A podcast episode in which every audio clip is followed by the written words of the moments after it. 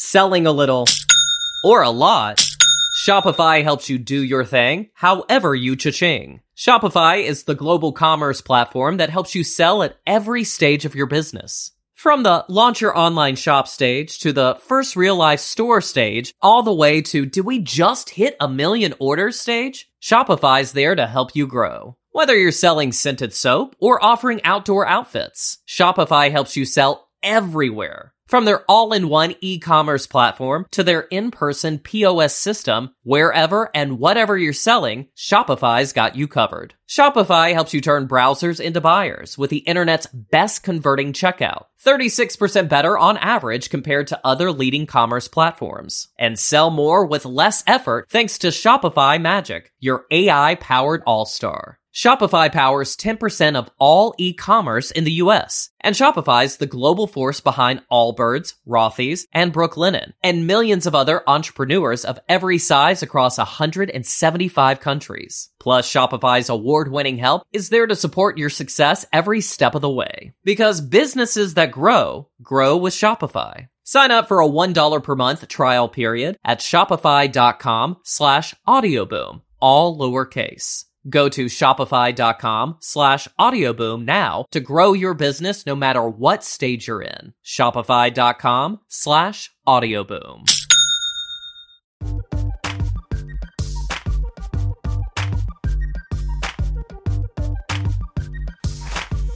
Hello and welcome to the Gridiron Show. Delighted to say that joining me for the show this week, I have features editor for Gridiron Magazine, Simon Clancy. Simon, how are you, sir?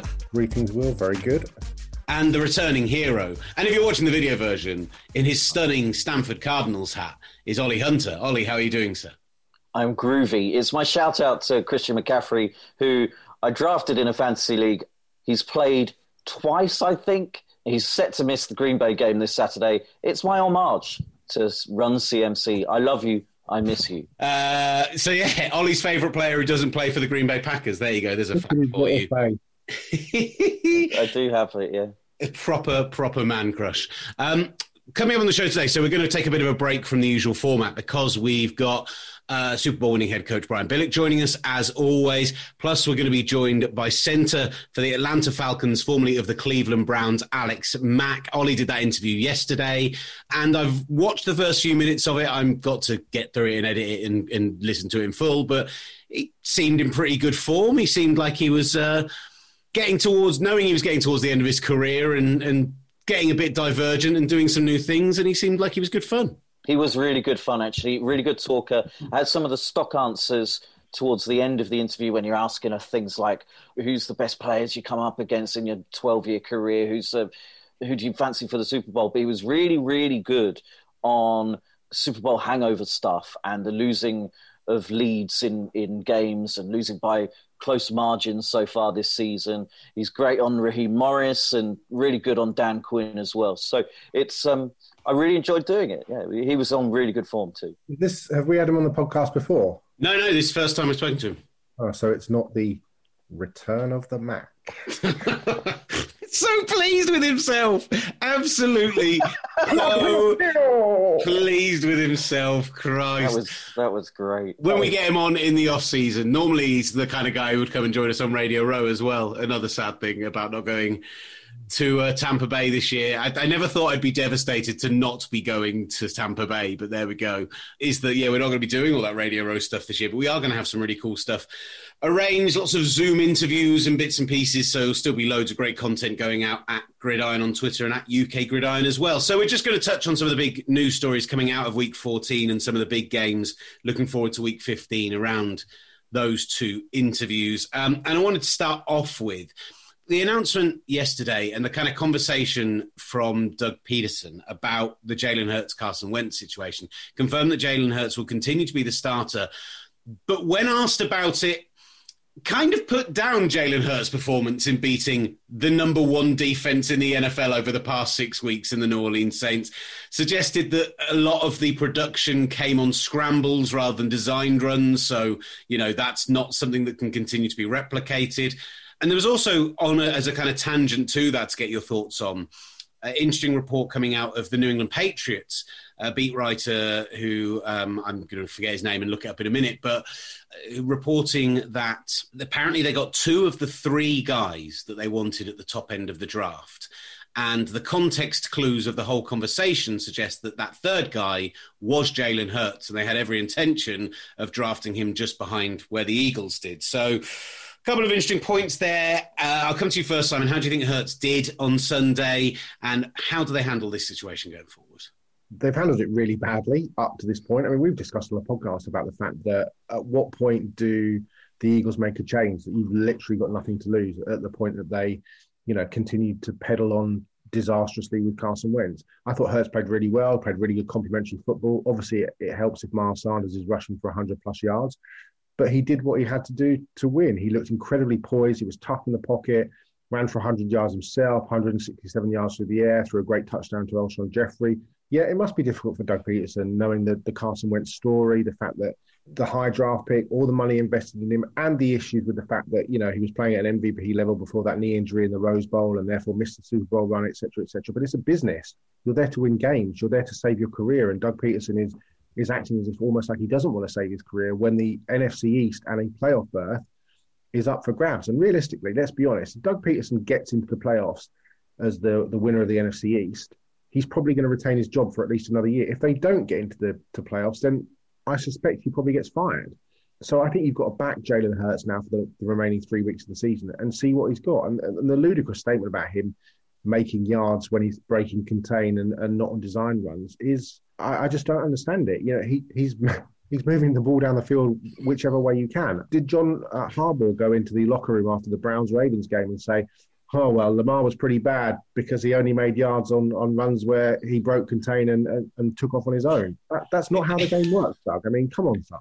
Just just disappointed about the lack of balance in that Browns Ravens game because it was nine rushing touchdowns for the yeah. first time since what, like 1922 or something. Like, yeah, Olly, ridiculous. It is ridiculous, and it shows how Doug Pederson is this. You could say he's becoming out of touch and he's not moving with the times because you look at the two quarterbacks in that game. Taysom Hill, all right, Taysom Hill didn't do the running that we expected that he would do. He only rushed five times for 33 yards. But this rushing, this scrambling, which was once unusual, now it's becoming more of the norm. So Pederson needs to get with the times. And if I was the Eagles and I'm looking at winning the NFC East, and for the good of Carson Wentz, just bench Carson Wentz. I don't think it's the right thing for the team or for the player. Jalen Hurts and thought that he was anything other than the quarterback he was at Alabama and at Oklahoma, and you're trying to turn him into some sort of drop back pocket passer. That's not what he is, and you're removing all the things that made him a second round pick. It's just ludicrous to think that you're going to take somebody who does what he does with his tools and turn him into something that he's not. I mean, that's how you get yourself fired. And I think there's an interesting conversation about what you know, what they do with Carson Wentz because I don't know if anyone, having seen what he's done this season, is going to come and offer the kind of draft capital that they look for for him. And whilst having a rookie quarterback on the rookie quarterback wage scale helps you hugely in terms of rebuilding the team elsewhere, there may be a case where they've got to accept that if Jalen Hurts continues to be the starter beyond this year, that you are spending $36 million on the quarterback room. It just so happens that in a Dak Prescott, Tony Romo kind of way, it, much, much more of that money is going to the backup than the starter. Like you just might have to write that off for now because you can't get out of that contract anytime soon. Hurts, the issue for Jalen Hurts moving forwards is that you know he isn't your archetypal passing quarterback. He is not blessed with a massive arm and he's not blessed with massive accuracy. And once teams get more film on him, you know, will he become easier to contain? Are you looking at Jalen Hurts, you know, for teams that can keep him consistently in the pocket to make tight window throws to win games, which is something that Carson Wentz can do if he's rebuilt. But the question then on Wentz is, can he be rebuilt? I suspect he can be rebuilt, but probably in Indianapolis with Frank Reich. It's just whether or not they'll take not two first round picks or whatever exactly. you normally look for for a quarterback paid that kind of contract and and with you know, an MVP level season on his uh, on his ledger as well. Defeat for the Saints means they slip out of the one seed in the NFC and replaced by Olly Hunter's Green Bay Packers. And let's really be honest, Simon Clancy's NFC team, the Green Bay Packers, because of his love for uh, Aaron Rodgers. Do we have to a little bit, Olly? after last season, there was a lot of conversation, and, and, maybe this bore out in the playoffs, that Green Bay were a little bit of a mirage last year. Do we need to be putting some respect on Matt LaFleur's name now? 23 and 6 as a head coach, number one seed this season. Defense appears to take it a big step up. Like, maybe we need to give him some respect. I think the defense is still a mirage. they're, they're still letting teams come come back into games. We're now seeing Green Bay once they've allowed the teams to to come back a little bit, a bit like the Lions, then pull away again. We had it last week as well in the in the victory last week.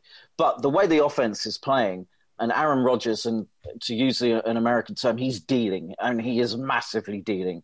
He, he's in full control of his powers, which is it, uh, to watch a quarterback understand his role, understand what he brings to the team, and utilize every single aspect of his talent to do everything on that offense is incredible to watch. And Green Bay, that offense, it ranks either one or two in nearly all of the um, the offensive categories and, and stats. It's great to see. It's almost like everything we said about Mike McCarthy losing control and not knowing what to do with Aaron Rodgers was was true, Simon Clancy. Yeah, it's taken a while. Yeah. I, I, think the trust had to build up on both sides, actually. I, I, think the offense that Matt LaFleur is running is one of the best in the league. Those jet sweeps really help Aaron Rodgers at the line of scrimmage.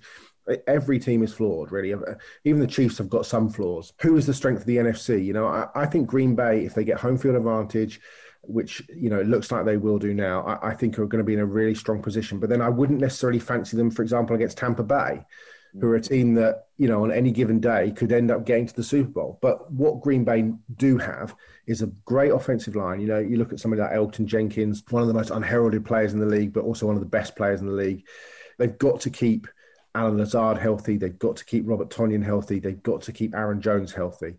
But I think Green Bay if we were sitting here in two months' time and we're talking, or six weeks' time, and we're talking about a Green Bay, Kansas City Super Bowl, I would not be in any way, shape, or form surprised. The defense does worry me. It does scare me a lot. And I think, you know, opposite Jaire Alexander, they're desperate for a corner because it's not Kevin King. You know, it's not Josh Jackson. They're really struggling at that. Kenny Clark getting back to health is really important. Christian Kirksey has been a bit of a disappointment. You know, they have linebackers that can't cover. So, you know, they are vulnerable. Mike Pettine is, you know, one of the most disliked men in the uh, in the Great Lakes area. But um, you know, Green Bay on any given day, I, I, could see them making the Super Bowl, but then I could also see them being bumped out in the first round. it's just one of those seasons. And you're right, Simon. There is the inconsistency on that defense, and I think losing Blake Martinez went to the Giants, and he's been yeah. absolute stalwart for them. Was a massive loss because he was. He's he's the tackle leader across the NFL, and he covers ground unheraldedly, uh, mm. Luke Kuechly esque. Uh, he's not as good as Luke Kuechly, but he does cover ground like that. And Green Bay massively missed them. And it's a really interesting point about keeping players healthy. Aaron Jones and Jamaal Williams has, have been used as a, a, dovetail. And I think that's kind of to do with looking further on into the playoffs and, and trying to manage the workload of, of those specific skill players. Even with Allen Lazard, Valdes-Scantling has been used more uh, over recent weeks. Lazard just coming back from an injury. So I think LaFleur and, and his team are, are managing Aaron Rodgers' weapons really well. And hopefully, from a Green Bay point of view, that will all come together and peak during the playoffs. If you can unleash a healthy Aaron Jones in the cold weather of Green Bay in the playoffs, in terms of just controlling the ball, just running it down people's throats, down after down, I think that could be a real, you know, and, and keeping opposing offenses off the field, knowing how weak your defense is comparatively speaking, I think that could be a huge boon for the Packers. We get to watch them on prime time the next two weeks as well. They're Saturday night football this weekend against the Panthers, and then week 16, really the, the difficult game left on their slate, although the fact that it's at Lambeau against the Tennessee Titans is uh, very much in their favour. Although Derrick Henry in that environment, that's, that's a game. That's a game. Three hundred yards in that game. Uh, and then the Bears week 17, who have collapsed, and it's been a real joy. so, uh, Packers are one we're tracking. The last thing I wanted to talk about before we do get to Alex Mack and to Brian Billick, uh, and I'm sure we'll talk to Coach Billick about this, but the situation in the AFC North. Now, we all had lots of fun on Monday night and Tuesday morning with our various going for two jokes and all of that stuff going on. But in all seriousness, a brilliant game of football, the highest scoring game this season, uh, a scorigami as well, which is always a joy. Uh, I think the third highest Monday night football scoring game. I think Cleveland showed a lot offensively in that game, and more than anything, Kevin Stefanski really showed game planning and picking on the right players in the secondary when when Baltimore had some issues, and that I, that I thought was good to see. But Lamar comes back in, he leads the charge, he leads the comeback, and the Ravens suddenly look back to being a viable playoff team again from a couple of weeks ago, where it looked like they were slipping out of it. Simon. Yeah, I was writing down different words for go to the toilet because I was going to try, and drop in as many as I there, could. There is a fantastic piece, the the Ringer report on the yeah. match from this weekend, which already is funny. But the Ringer match report from this weekend, the writer has done exactly that. You know, it's every reference is flushing the season down the toilet and yeah. you know explosive this and you know, and it's genuinely really funny. I've got plop dump log crap turn hound cable just while you're doing your intro, and then I was thinking, how am I going to get hound cable into a? Uh... the game. I don't know if anybody saw Annie Agar's uh, amazing uh, sort of Zoom calls that she does every week. She absolutely excelled herself this week with the number two jokes. Anyway, um, I mean, for me as a Dolphins fan, it was absolutely heartbreaking because it pretty much eliminates the Dolphins from playoff contention. Given that um, you one game out. Well, yeah, we are, but we've got we've essentially got to win. Oh, we're still in. We're one game in, so we're half a game in. But um, we've got to play the Patriots, the Raiders, and the Bills with a combined record of 23 and 16, and we pretty much have to win out. Baltimore have got to play the Jets, the Jaguars, and the Giants with a combined record of 6 and 33. Oh, so I suspect the Dolphins' playoff hopes uh, went down the toilet with that. He, there you go. That was utterly unintentional.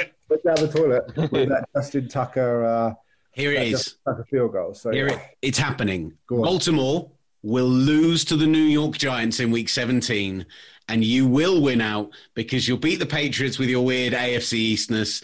The Raiders have fallen off a cliff. I'm not buying into them at all. They've done the same thing they've done last season and just totally good agree. for 12 weeks.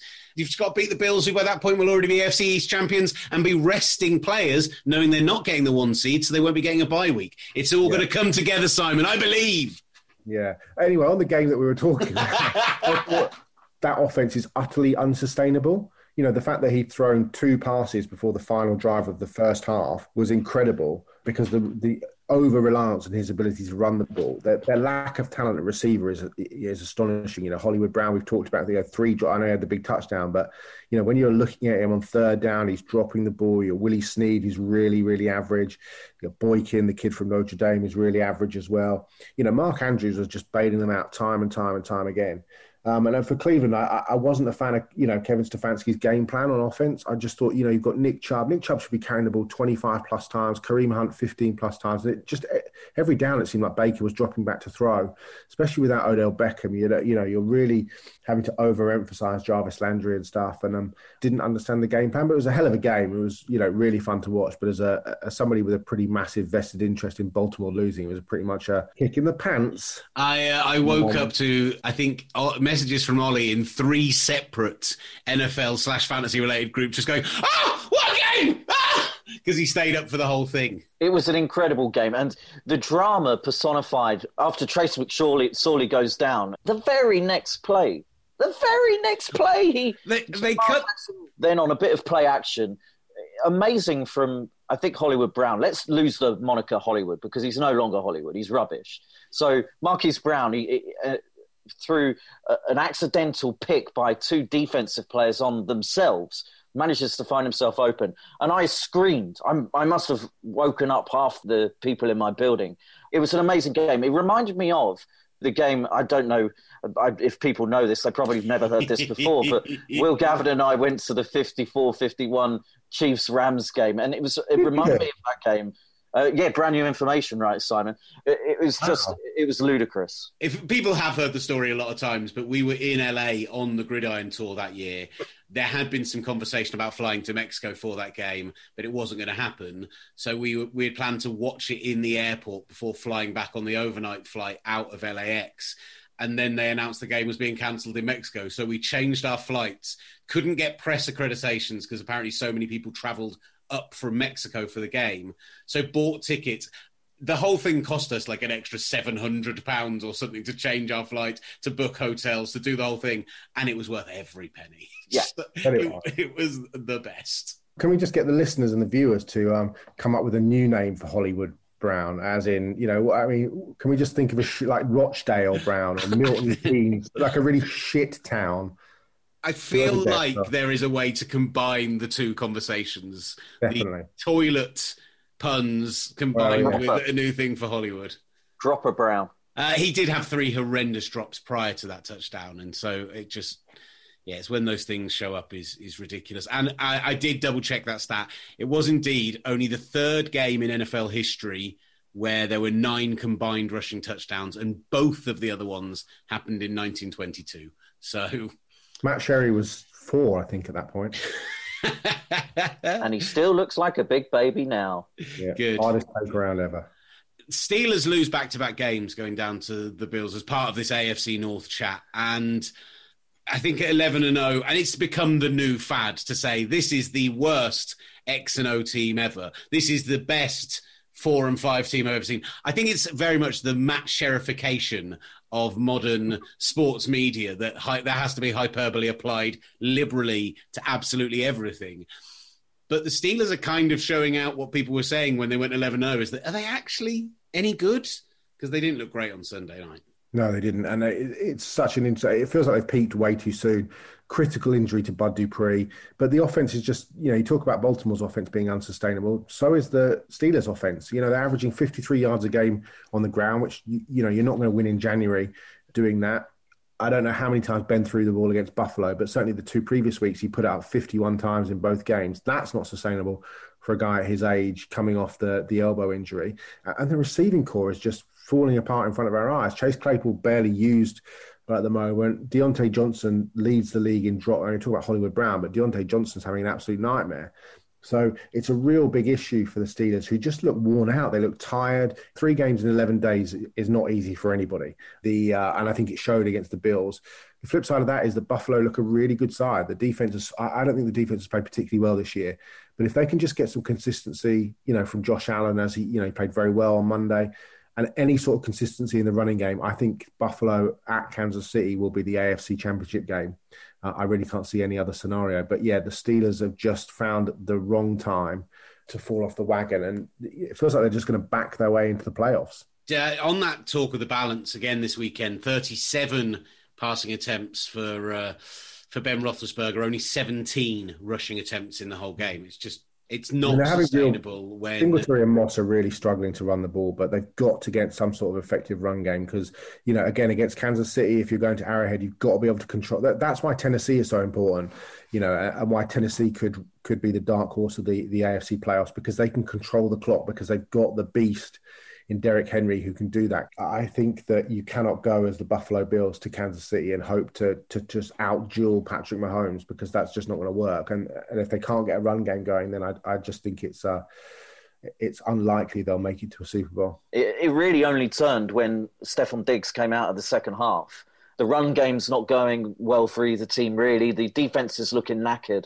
So it was just Stefon Diggs in this particular a couple of drives just out of the second half that that was the difference. And when you're relying on one player here or the receiving corps to, from the Bills and then the receiving corps from the from the Steelers not to drop balls, you're not looking at teams that are going to challenge the, the Chiefs in or even the Titans. I think maybe the Titans give both these teams a run for their money in playoff situations, as you said, Simon, with, with the Derrick Henry situation. By the way, on the conversation of are the Steelers the worst 11 and 0 team of all time, I did the research when they were 11 and 0. Uh, of course you did.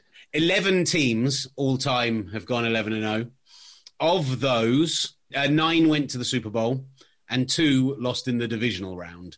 Didn't even make the championship game. So I think the Steelers more likely to enter that lower mm. bracket. Those two, by the way, the 1969 Rams, I'm sure we all remember that well. Yeah, useless. And the 2011 Packers, of course, that ridiculous yeah. season where you had the best offense that anyone had ever seen up to that point and, and were 30 of the playoffs. Yeah, and with 32nd in yards allowed on defense, but had 31 interceptions. Absolutely ridiculous season.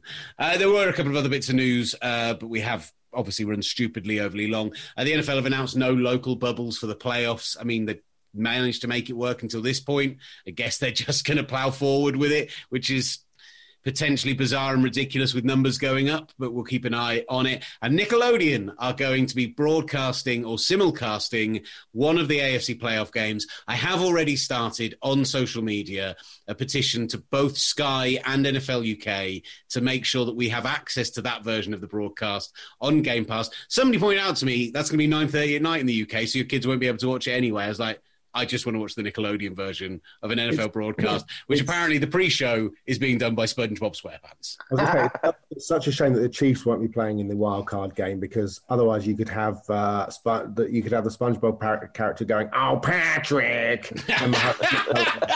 so. good, very good. Uh, right, let's get to our interviews. Uh, we're going to be hearing from Super Bowl winning head coach Brian Billick momentarily, but first, centre for the Atlanta Falcons, Alex Mack. Listen, thanks, uh, thanks for doing this for us. Um, did you catch the Browns game last night? I've uh, I did not watch it. I, I was tired. I went to sleep. I, I saw the score just now, forty-seven to forty-two. I think. Yeah, it was. Um, it was ridiculous, absolutely ridiculous. It finishes here around. It finished here about quarter to five a.m. So I've had I've had not much sleep, but uh, it, it was worth it because the game was outrageous. So I don't know whether you heard.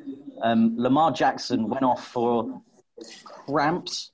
Uh, I've done air quotes there for people that are just listening to the audio it looked like he needed a bathroom break. Has that ever happened to anyone on the field uh, whilst you've been on the field? Because it's it was cramps really, or bathroom break. Because uh, well, let's go. Let's go bathroom break. Yeah, uh, I don't know if I've ever seen anybody stop playing for a bathroom break, but uh, I've definitely seen huddles around trash cans on the sideline. Kind of let that happen quickly listen, if, if you've got to go, you've got to go. That's what we always thought the blue tent was for, anyway.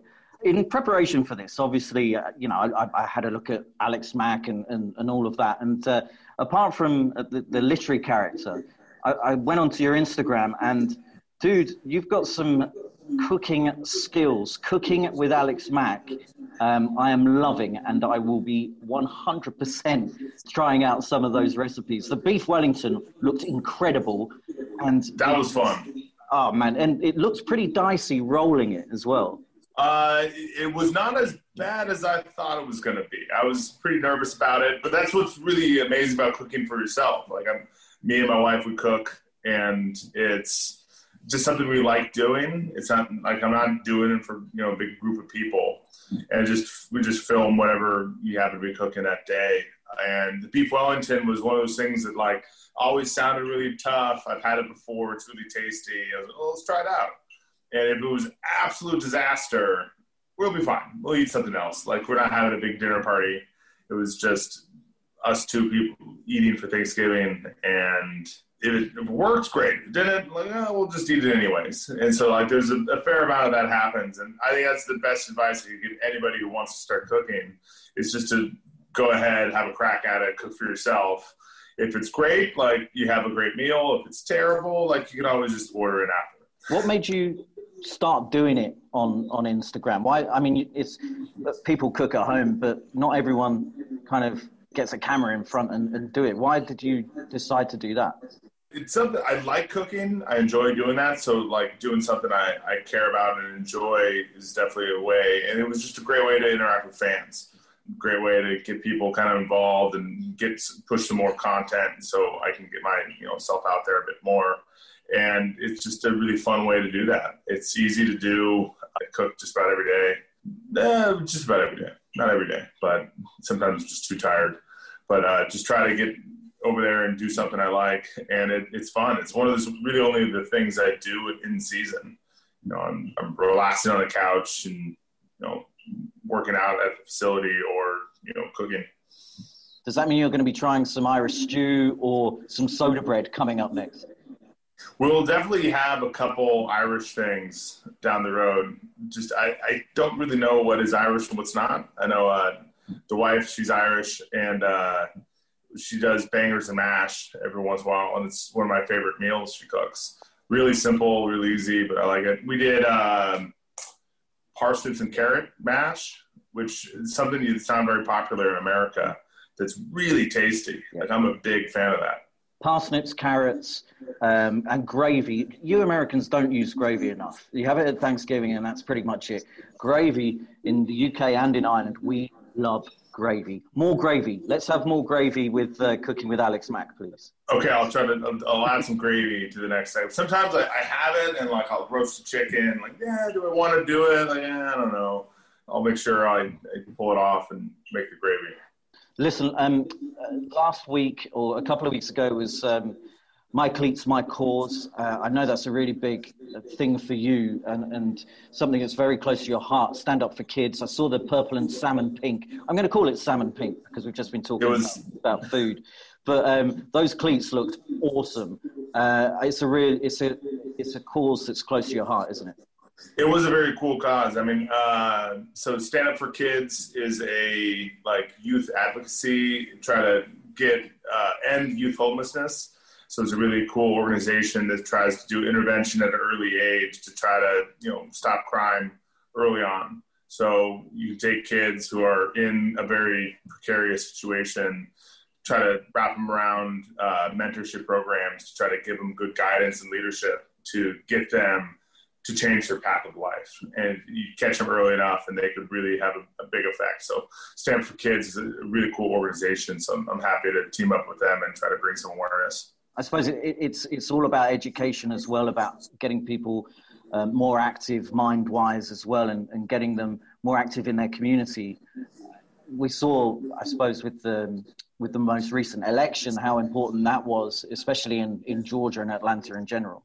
Yeah, uh, again, there was a lot of upheaval in this year, and a lot of people are hurting, and just thought it was a really good way of highlighting an organization that can really have a big effect on the path of life.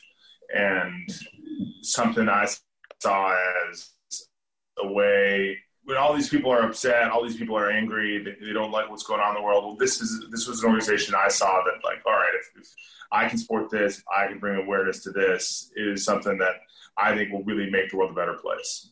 And Stand for Kids, I think, really does that. I think they're really doing the work to make change and make it better for you know people. It's a really great cause, man. So you know, props to you for for getting involved. It seems. And they got purple and salmon pink cleats. Yeah, yeah, exactly, exactly. Um, it seems a bit trite to talk about the football, but uh, you were wearing the purple and salmon cleats, which are which are awesome. Uh, too big for me. Um, but you know, if if I fancy it, for the season so far, I mean, four and four and nine, um, new head coach. It's been a bit of a struggle, or it was a struggle to start off with, wasn't it? Three defeats by less than than three points, five, six yeah. defeats by less than than seven points or eight points. So it's it's been a close but tough season. Absolutely, I think you say it very well. That you know, close football is just tough. NFL at this level, the games are just all so tight. We have, you know, we lost you know, nine games. I could say that if seven plays went differently over the course of the year, we have seven more wins. You know, it's just that small of a game and that tight. And so you really have to be playing your best ball all the time, four quarters. And that's something our team hasn't done well enough. I mean, it's what it is. And I think we have a really good team. We can absolutely play the best ball with anybody. It just got to take four quarters playing really tight ball for it to work out. There was the the, the, the Super Bowl that, um, that that big that big comeback from the from the Patriots, and we saw that happen against the, the Cowboys and a couple of other times. And there's this stigma around the Falcons not having the the onions to see it out what do you say to that? And also, a lot of people talk about the Super Bowl hangover. How real is that? I, I'm, I do not think there is one, but how real does has it come into? Do you see that in and around the facility at all, or not? Uh, I mean, no longer for us. I mean, that was a couple years ago, and so everyone's hungry and ready to fight. I think the the stigma thing I think is a little overblown because it's just such a different year with a different team like the number of guys that were with us five years ago versus now is is great. There's so many guys on the team that I don't think that is true. And I think the hangover is true for the teams that go there. I think it's really tough. And I think it's something you, you really got to focus on because your season is so long. You're spending like extra five weeks of playing football if you make it to the Super Bowl, maybe more than that, maybe six weeks.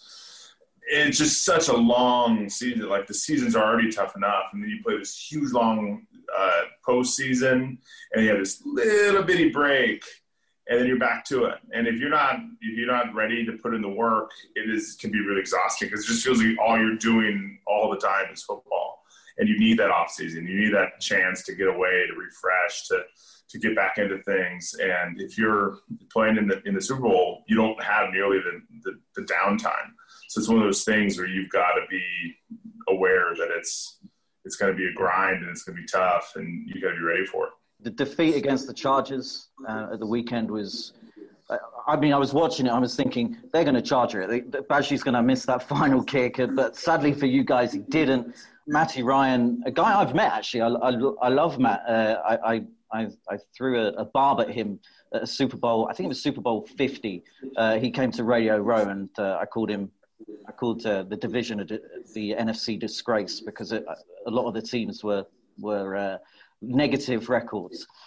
He didn't particularly like that, but he seemed absolutely yeah. He seemed um, gutted with that that interception thrown on the, the la- well your last possession, which then allowed for the Chargers to come back. Uh, what was he like after that?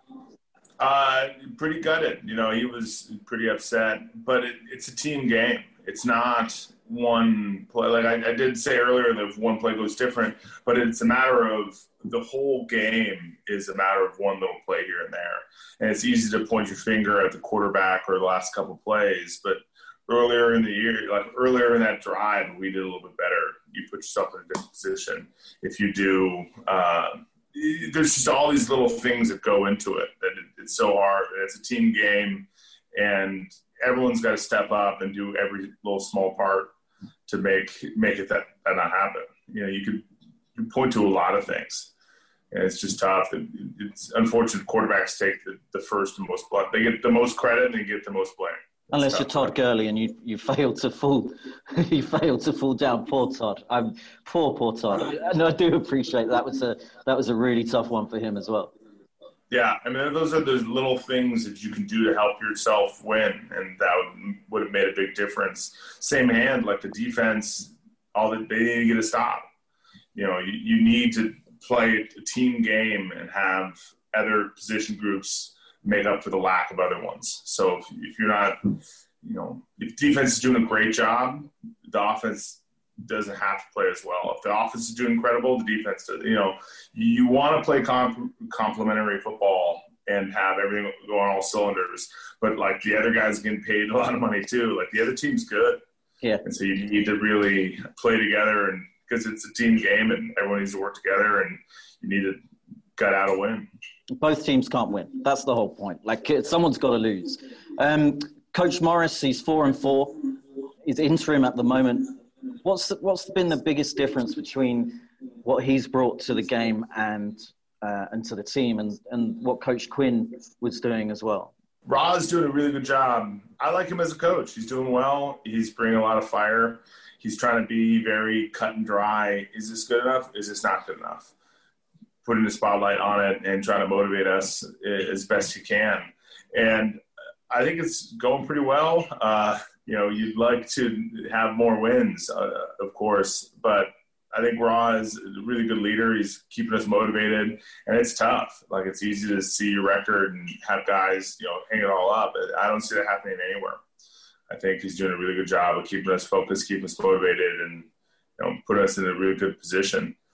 The big difference between him and DQ is kind of DQ was. Uh, it's hard because I, I, like both of them. It's hard to really say like who's who's good, who's bad. DQ is always a very positive coach who really talked about and try to speak from a point of positivity, which I, I really like, and I think it's hard to do that sometimes because it's so easy to just coach and be told how terrible. Look at all the bad things. I think it's really nice to be coached from the front and be like, these are the good things you do well. This is what you do well. Keep doing these things well. I want to talk a bit about offensive line play. It's something that's pretty alien to me, given that I'm five foot five. I'm, I'm about ten stone. I don't know what that is in, in pounds, but that's a small guy. I'm about half your Okay. half your size. So I would. You've been in the league 12, 12 years, right? Twelve. This is your 12 12 years. 12, 12 years. years. So you've been in the league 12 years. Is it fundamentally the same as it was when you first started? Like assignments, blocking, or has have there been many changes to to your role as the premier centre over the last 10 years or so? I think I've expanded a little bit. I mean, as a rookie, you just don't know very much. You don't, you can't see the field very well. It's tough. And I think as the years have gone on, I've been able to see more of the field and take on more responsibilities. But that said, my first year, they, they threw me into the fire pretty aggressively about just, all right, like do the whole job and throw you in there and, and make you learn everything. And from that point on, I, take a, a lot of pride in being prepared and knowing the, the fronts and seeing everything and trying to get everyone on the, on the right page. I think that's a big part of the center's job is just communication and seeing the defense and making sure that the line calls are correct and everyone knows what they're doing. And it's, it's a job I take pretty seriously. Offensive line is pretty easy in, in some regards. It, you just get in the way of things. Yeah. Get your hands out, push people back. Push Uh, people. And what do you do for a living? I push people. lots of pushing sideways, forwards, backwards. Um, they, I, I know there's far more nuance than that. I do, I do. Um, It is. when it's it one of the more technical positions Yeah. around just because the technique used to do to get in the way it sounds easy but you really have to be in a very unnatural position if you, your, your feet are apart you're trying to stay in front you're, you're going lateral a lot you have to use your hands a lot i don't know the other positions nearly as well but you know tell a running back to you know, run running's pretty natural you know you, you gotta you gotta know what to do and see the defense and hit the right holes but the technique involved in- in running is is pretty simple. That said, as a lineman, I have a lot of job security because it's not easy to quickly replace. It's not, and and if I slow down, if I get old and slow, which hmm. you know it's happening every day, it happens to all you of us. don't need to be that top end speed. You can lose your top end speed and still really compete and be a very good good player. You don't need to have blinding speed and still compete. Oh yeah, ab- absolutely, absolutely. Now, um, Snacks Harrison said that he's that you're the best centre he's ever come up against. Uh, I don't know whether you knew that, um, but six Did Pro not. Bowl, six Pro Bowls, six Pro Bowls. Um, what are your thoughts on on potentially doing making a seventh? And if it doesn't happen, is it something that you'd like to to do or, or to have a, a, an extra season in front of the fans? I don't know what your plans are for next season, but the fact that, there- that we aren't getting full houses, would you would you like to carry on to, to, to bow out in front of a full house, a full stadium of, of NFL fans? I'll have to take the, the, the question on to play another year. I've really got to take that after the season. I'm Sure. in the moment right now. I'm preparing each game. I'm, I'm doing what I need to do to be ready for Sunday for my team. I think after the year, I'll take a big evaluation. I'll, I'll see. I'll be a free agent. We'll see which teams you know need a center, which ones I want to go to. Uh, bit of ring chasing possibly, and so there's there's all those things to kind of think about at the, at the season's end. And then I think in terms of Pro Bowl stuff, I think I've been playing really good ball. I think uh, each week I, I would show up ready to work, and I think I'm putting really good tape on the field, and I'm really proud of what I've done. To be able to keep doing that and do that for the team is uh, take a lot of pride in that. So I, I work hard, I keep my body right, and I'm chugging away at the Pro Bowl hope. And the stats are there. It's uh, it's half a sack less for the entire offensive line this year than it was compared to last year, which I know was a tricky year for you guys. So, yeah, touch wood, touch wood for you that that um, that, that Pro Bowl nom comes in and uh, and, you get there. Um, what about the the rest of the season? The NFC South is has been a, a tricky division to, to, to get a foothold in, especially with your, um, your your tough close defeats. How do you see it going, and um, who are your your favourites for the Super Bowl from the NFC? NFC South is a tough division. Uh, we got two more conference matches coming up, and it's it's going to be tough. They're a good team, and we'll do everything we can to squeeze out the last couple wins. The Super Bowl, uh, it's such up in the air. It's whoever plays hot in the playoffs. It's such a close game. I think it could really go in any direction. I'll pay attention to when it gets there. Right now, I'm worried about my team and what yeah. I can do. I haven't watched and make any predictions for the Super Bowl, but um, we'll see. We'll see how it plays out. I think that's why it's always so entertaining and what, what really is the draw of football. Is that any any play could be the difference in, in the game. It really makes it a deciding sport. So you've got you've you've come up against Taysom Hill, uh, which is an interesting, different kind of uh, of of quarterback. Um, the the team have got to prepare for and are preparing, I presume, right now for uh, for Tom Brady. Um, is he the best of all time? Do you think? I think he's definitely has some stats to back that up. I think he's definitely put together some really good teams and been the centerpiece of a, a really good franchise and is moving to a, a, new team and still putting up good numbers. I let more pundits have those grand gestures or titles to put on, but uh, I know he's a good quarterback. Uh, you have to be ready for him to be able to make plays and really put the ball where it needs to go. So you have to play your best ball against that team. One last one. Uh, being on that offensive line, you come up against some formidable defensive players. Uh, let's leave your your teammates on, on, on the Atlanta D out of this uh, conversation, uh, this question. But who's some of the hardest players that you've come up against um, this season and, and, and all time? Each week, it's hard to remember exactly who you face because you know, the game's over. Like, all right, let's move that next game. Let's yeah. move on. I know uh, Aaron Donald is one of the best D tackles around, without a question. A really good all-around player that's very dangerous and quick. Uh, Linval Joseph from last week is one of the better, you know, run stopping nose tackles around. There's always a couple guys on every team that can really make or break a, a, game, and so you've got to focus on those guys and you know move on to the next one.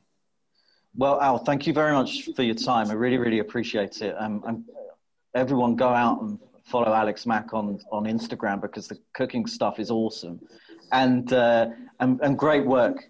Um, great work for Stand Up for Kids as well. It's a really, really uh, good thing that you're doing there. Yeah, thank you. Uh, thanks for having me a chance to talk about them, and uh, appreciate you having me on your show. Delighted to say, joining the show, uh, as is a weekly tradition now, with our good friends X Tech Pads. And if you are looking at taking part in participation sport in the new year when we are able to get back and do that. And you're thinking to yourself oh i've put on a bit during the uh, the lockdown. I think we can all sympathize. American football is a great sport to take up. There's a lot of local club levels as well as university college all that kind of thing in this country who welcome walk-ons. And so you should be checking out x-tech pads to make sure you're keeping your body as safe as possible. Uh, and we've got coach brian billick with us. How are you doing sir? I am doing great. Did you enjoy first and foremost Monday Night Football, Browns Ravens? What a, what an incredible game! Uh, good for the sport, good for the league. Kudos to to Cleveland. I think they really raised their level of uh, expectation now in terms of what they'll do in the playoffs. But my gosh, you could not have scripted Lamar Jackson limping off the sideline after McSorley goes down and and doing uh, doing what he did. Just a spectacular game. And it's those, I guess, those moments that elevate a player from being a very, very good player to something special. Yeah, there's still the, the question for Lamar Jackson. Can he do it in the big games? Can he do it in the playoffs? And until you do, you know, that question is going to be legitimate. Uh, but again, just what a spectacular performance. And it was interesting that last, the big play to, to Marquise Brown, the 44 yarder for a touchdown. Cleveland had the right defense on. They showed, they dropped it in, they brought six people with the idea of, okay, we're going to keep Lamar Jackson in the pocket, make him make a throw in order to beat us. The problem is the end came crashing down. Lamar got to the outside. And the minute he got to the outside, they were dead. Corners had to fall off and account for Lamar, who had run for 130 yards already, and left Marquise Brown wide open and, and obviously for the touchdown. So yeah, it was just a well played game and, and very dramatic, and uh, people are still buzzing about it over here. It must be difficult when you have a player like that in Marquise Brown's case, who's had not only drop issues on the night, but through this season, and then has two or three particularly bad ones in this game. To then say to yourself, right, he's the guy we're going to go deep to in that situation still, and and trust that he's still going to catch the ball. Yeah, you do, and and and he has even complained I haven't been enough part of the game plan, and then when he does, he's had some drops. He really didn't have much of an impact in the game outside of that big play. Uh, they didn't generate a lot of big plays in the passing game. Andrews on the one one throw early in that uh, in the first half, but obviously, uh, yeah, you got to have faith in your players if you're going to put them on the field. And he was the guy that was open, so obviously Lamar Jackson had to just. There was no question that that's where he was going to go with the ball. From a Ravens perspective uh, on defense, it felt like once they got injuries at corner, you know, Jimmy Smith, Marcus Peters, players like that going in and out of the game, I thought Kevin Stefanski did a really good job of picking on those weaknesses. Is there any concern there that that's going to be something which other teams are now going to be able to look at and say, right, we know where the Ravens can be picked on? Well, always if if there are injuries, clearly. I mean, you, you uh, in this league, it's always uh, you know, well, it's the next man up. Well, the next man up's not as good and and uh, this game is all about matchups. And if I see one of your starters go down, you're going to go after that guy and and see can he hold up against the players that I have.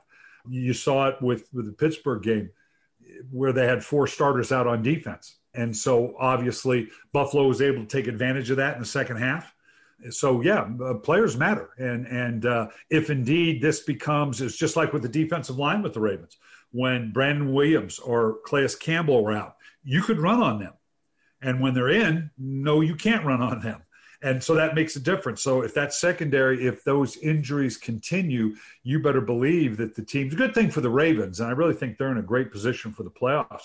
They're the only team of the playoff teams that has no playoff teams on their remaining yeah. schedule. Compare that to Pittsburgh, who has Indianapolis and Cleveland in their last two games. Everybody else has a game. You know, Indy has to play Pittsburgh. Tennessee has to play Green Bay. Kansas City, and New Orleans. What a great game that's going to be this weekend. So everybody has that get that game. Not that they can't, you know, lose the other games. That's this is the NFL. That can happen on any week. But the Ravens, who are currently out of the playoffs at the eighth seed, I think have the cleanest path to get into the playoffs our features editor is a huge Dolphins fan, and he literally uh, Tuesday morning just posted going, "Well, that's us out of the playoffs. Like, what would you mean? And he's like, well, we've got the Patriots, the Raiders on the road, then the Bills on the road, and then he recited to us that Ravens schedule. We went, right. yeah, that's going to be tough. yeah, they're, they're going to have to, they're going to have to earn their way in. Yeah, most certainly. Um, I want to ask you about a couple of the other big stories from this weekend, and actually uh, focus on the NFC East a little bit. We've talked a lot about quarterbacks. You've obviously written your book, The Q Factor, about the draft class of a couple of years ago what have you made of the switch as it stands in Philadelphia, what we saw from Jalen Hurts this weekend, and, and, that whole situation? There's no question it energized them. There's no question that it was a positive. And who saw that coming? Philadelphia beating New Orleans. Does this create a quarterback controversy? Yeah, per se. The problem is Carson Wentz has $35 million owed him next year. That's a heavy, heavy number to try to get rid of. There's no question that Hurts energized the team. Now, is he the long term answer? Can he do that? They're going to have to give themselves over to that process. That is a different offense that you've got to orchestrate with Jalen Hurts than you do with Carson Wentz. And Doug Pederson's going to have to make that decision. It'll be interesting to see whether they, he, Doug Pederson, and the organization still believe in Wentz, whether they try to trade him, if he stays, it's going to be a very uncomfortable situation because they insert Wentz. I mean, how do you say, okay, we're going to open it up to competition in the summer between these two players, and we'll run this offense with Carson Wentz and this offense with Jalen Hurts? You, you, just can't do that. So uh, it's we're going to have to see how this rectifies itself. There's been a lot of people been very quick to find a route out for Carson Wentz. Talking about Frank Reich in Indianapolis, who obviously is quarterback coach during that Super Bowl run, for example. When you have someone with that kind of contract and that kind of not just the contract, but the investment from the picks and everything else, is your sense that Philadelphia will try and, and turn him around? I think they'll try to trade him. The question is for what price? Who's willing to pay it? Because Philadelphia's, they know, okay, you're under a heck of a a cap number here. You don't have a lot of latitude. So I don't know what they're going to get for Carson Wentz. And but that's the big question. The, the, team that takes him has to say, do we want to pay $35 million for this quarterback? Now, there's a lot of people think Carson Wentz is a good quarterback. and he just didn't what was going on around him kind of fell apart. There's a lot of teams that will be looking for a quarterback, and but do they play pay that price? You know, good question. So this this one's going to be interesting. My guess is that he stays in Philadelphia. That it's just too big a hill to climb. That they believe in Carson Wentz and try to rehab it a little bit, put better talent around him, and, and go forward that way. But uh, but that's but in, in all the cities, Philadelphia is a tough one where. you know, we all know Philadelphia fans are so warm and forgiving and uh, easygoing, and they're not going to be hard on you. You know, I'm obviously kidding. Uh, that's the most brutal sports town in America. so uh, yeah, it's going to be an interesting transition. There's a lot of pressure on Doug Pederson and Carson Wentz if they go that route. And then within their division, it feels like we do have a a leader emerging. Although the Giants have looked good in recent weeks, Washington four on the bounce. Yeah. It's funny we talked about that that division being a two horse race between the Eagles and the Cowboys going into the season. It's turned into exactly the opposite. What, what have you made of the job that, that Ron Rivera has done in Washington? Well, you know, fabulous. This is it's a bit of an oxymoron to call Washington the best of the NFC East. I mean, you're still a sub 500 team, but they are the best because they're playing the best defense everybody's playing with different combinations of backup quarterbacks, basically. Uh, so, so there's no dominant quarterback play on any of the four teams. So you default to what what wins. It's it's defense, and clearly Washington has the best defense. Uh, and then from a New York perspective, with a, a, a new head coach coming in, a new situation there, it looked like it was going to be tough. And again, I think it's been defense that seems to have turned them around. Yeah, and they're waiting for uh, uh, Daniel Jones to continue to develop. I think New York gets a lot of credit for being, you know, for doing what they've done. They can feel good about the progress they're making. You always want to be that team that's finishing the year strong. Uh, they're not a playoff caliber team yet, uh, but that doesn't mean they can't get there. And and you can see they're beginning to buy into to Joe Judge and what he's doing. There was an interesting article last week. In fact, um, I think it was Mike Sando who put forward that there's an argument that the team that finished second in the NFC East, who are going to end up with a top eight pick in the draft, versus the team that finished first and then picking the 20s somewhere because they're in the playoffs, that almost they've got a better position going forward. Yeah, it's uh, uh, there are some that say the draft should be based on playoff ranking. Of course, now you've got the AFC and the NFC. That would be hard. Um, I've always said, uh, not to change topics here, but the playoffs should be reseeded the idea that a and I don't know maybe a an 11 and 5 a 12 and 4 Seattle team has to go to a 500 Washington team uh, I, I, seem to be the only one upset by that. To me, once you know, because they say, well, you know, you win the division, you should deserve a whole game, home game. No, if you win the division at 500, you got your reward. You got into the playoffs where in any other scenario you wouldn't be in. So, uh, but I, I, don't know. There's not a lot of other people pounding the table that. But to me, this is America. It's a, mer- a meritocracy, right? Re- reshuffle it, and if you're eight and eight, great, you got in at eight and eight. But you go to the bottom of the list, and now you're the seventh seed, and you got to go to number two and and do that. But uh, I, I, don't know. That that maybe that's just me.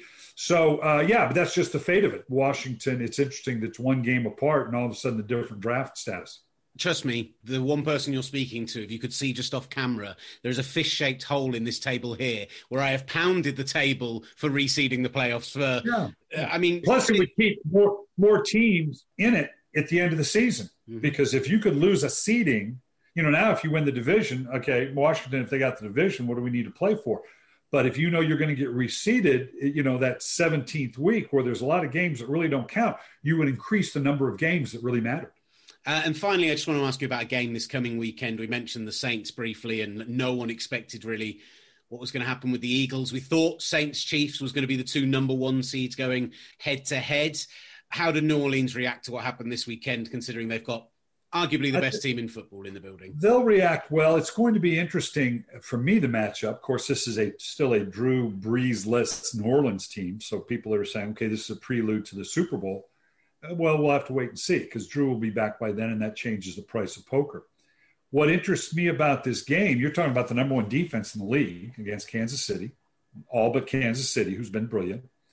And Taysom Hill, a running quarterback, has given KC problems. An athletic quarterback has given KC problems. So his ability to throw and run the ball will present a different challenge for KC and their ability to maybe hold on to the ball by converting more third downs, keeping it out of Patrick Mahomes' hands. This is going to be an interesting game. Now, still, it's still Patrick Mahomes and it's still Tyreek Hill. And I, I don't think they're going to make the mistake that Tampa made and some others are going, no, you don't have anybody that can go one on one with Tyreek Hill. Okay. So I don't want to see that. I don't want to see Tyreek Hill run down the middle of the field behind the free safety or one on one with somebody. They'll be better than that. And still, it's Kansas City. So this, this is going to be a great game. Clearly the best game on the docket this, uh, this weekend. Uh, maybe for the rest of the season. Uh, Coach Billick, always an absolute pleasure. Thank you so much for taking the time to join us. We'll speak again soon. Sounds good.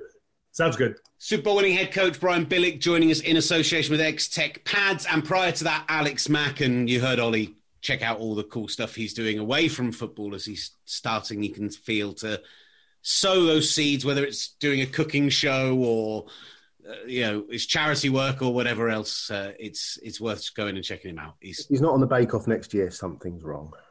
yeah, I'd be here. I'd be here for that. I really would. Um, just to finish off, then we're going to pick out a couple of games that we like from this upcoming week. It is the first week that we get Saturday night football. I feel like that's very specifically important for Simon Clancy because he needs to fill that college football hole with something. It's the SEC and ACC championship games this weekend. It's Clemson against Notre Dame and Alabama, Florida. How are they being uh, allowed to have Saturday night football then? I'm not going anywhere, buddy. That's All madness. Evening. It's college football madness. That's bizarre. So you're picking those two games, right, Simon? to, yeah, to preview here. I'm picking those two games far more important than anything that's happening in the NFL in the crazy world of college football. It's it's championship weekend, so that's the exciting lineup for me. To be fair, Florida against Alabama uh, is probably going to be more watchable than Packers Panthers anyway, with the way that Carolina have fallen off. I mean, Clemson Notre Dame is the game of the weekend. I mean, that you know, and that's on at the same time as Bills Broncos, which could be absolute dross. So also, I think you'll be able to watch that on Sky because they've showed almost all of Notre Dame's games on Sky this season. So I suspect the ACC the ACC championship will be on on Sky at so it's a four blah, blah, blah, nine o'clock UK time. Oh, that would be great. Which would be great. So, and obviously Trevor Lawrence didn't play in the first game when Notre Dame won in double overtime. So uh, the return of Lawrence, and if Clemson lose, they probably fall out of the uh, probably fall out of the playoff contention, which would be very interesting. But I, I think Clemson will win and win handily, frankly, and Alabama will kill Florida. So, looking at the NFL schedule, that's all we're here to do. I. Uh, to be fair, it's a weekend where they flexed the Cowboys out of Sunday Night Football in place of the Cleveland Browns is as astonishing as anything I've seen in uh, recent history. But the only game that really screams out to me is Chiefs and Saints. The Saints defense, which had looked so good up until they met Jalen Hurts, going up against Patrick Mahomes and that offense full of weapons, both figuratively and literally, is potential for game of the season, let alone game of the week, Olly just had the game of the season. But I, I, I get what you're saying there. Um, Drew Brees may be back. We're not sure what happens to Taysom Hill then. We, we, we expect a lot more from Taysom Hill after. Do we now? The, after, think, after Sunday? I think I do. I think I do. I, I expect more on the ground. I expect uh, Sean Payton to use it more on the ground. For me, I think there are a couple of. If I wasn't so anti New England Patriots because of everything over the last 15 years, but the game against the Dolphins is a, is a big game. I think the Seahawks Washington game, after what Washington did to your team, your the 49ers, that uh, you're currently sporting that uh, that hoodie, but just the, the, chance to see Chase Young again uh, go up against not the best offensive line in the league, and also how is Russ going to maneuver around such a dangerous uh, player in Young. It's he's incredible to watch. It's like watching Derrick Henry on defense. It's amazing. Um, when he was running back that that fumble return touchdown, it, honestly, he looked like an oversized running back or a tight end. Like he doesn't look like a guy playing on defense when he's running with the ball in his hand. I just want to. I'm, I'm waiting to see him come in as a fullback or something on offense. Uh, you sometimes see it. Uh, so that's actually, uh, other than watching Aaron Rodgers deal again, but the the Seahawks always are great to watch. Russell Wilson and uh, Washington, who have made a, a, a, bit of a resurgence. So yeah, I, I'm I'm all in on the Seahawks Washington game. Yeah, I think the the ga- NFC East games are really interesting um, because obviously the, the division is so up in the air. You just touched on um, you just touched on Washington there. The Giants against the Browns on Monday night is is really interesting. You know, two teams obviously vying for the playoffs, but with with very different records. And then the Eagles Cardinals. You know, all of a sudden the Eagles, having looked out of it, now are they back in it? You know, and the Cardinals are, are such a uninspiring team. I think I think they they controlled the clock for 39 minutes. You talk about the air raid offense. They controlled the clock for 39 minutes and ran the ball 56% of the time.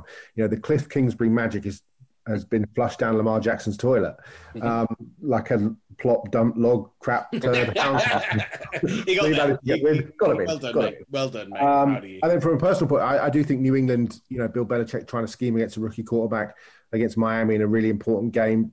A for draft position. B, if the Patriots lose, that will knock them completely out of the playoff race, which is you know uh, pretty much unheard of in uh, in a generation. Will obviously keep Miami alive. Uh, in the playoffs, so I just think that's a really interesting matchup as well. So some good games, not some great games, but obviously all, all roads lead to, to Sunday night and the um, Chiefs against the Saints. Keep checking out what's going on on our social media at UK Gridiron on Instagram at Gridiron as well. Right now, they're doing um, a, a daily competition over Christmas. Are they doing it as the 12 days of Christmas? That would probably make sense, but I don't know. be. Yeah, I don't know. If Harry hasn't figured that out, then uh, maybe he'll stop being uh, Matt Fine. Sherry's absolute I think favourite. it's the nine days of Christmas. But they are giving away every day a. Uh, uh, we got a Christmas jumper was being given away yesterday, a team Christmas jumper. There was a mug and coaster bundle the day before. So yeah, every day there's going to be a Christmas giveaway over this period. So go on and check that out at Gridiron, free to enter, uh, and worth going and checking out. The uh, Christmas Eve gift is a Matt Sherry haircut. I think it's you get a haircut in the style of Matt Sherry. I think that's the I thought you meant by Matt Sherry. Terrifying. well. Thank you very much, gents. Always good fun. Thank you for listening, rating, reviewing, liking it, subscribing on YouTube, all that good stuff. Uh, this has been The Gridiron Show. Oh, Patrick.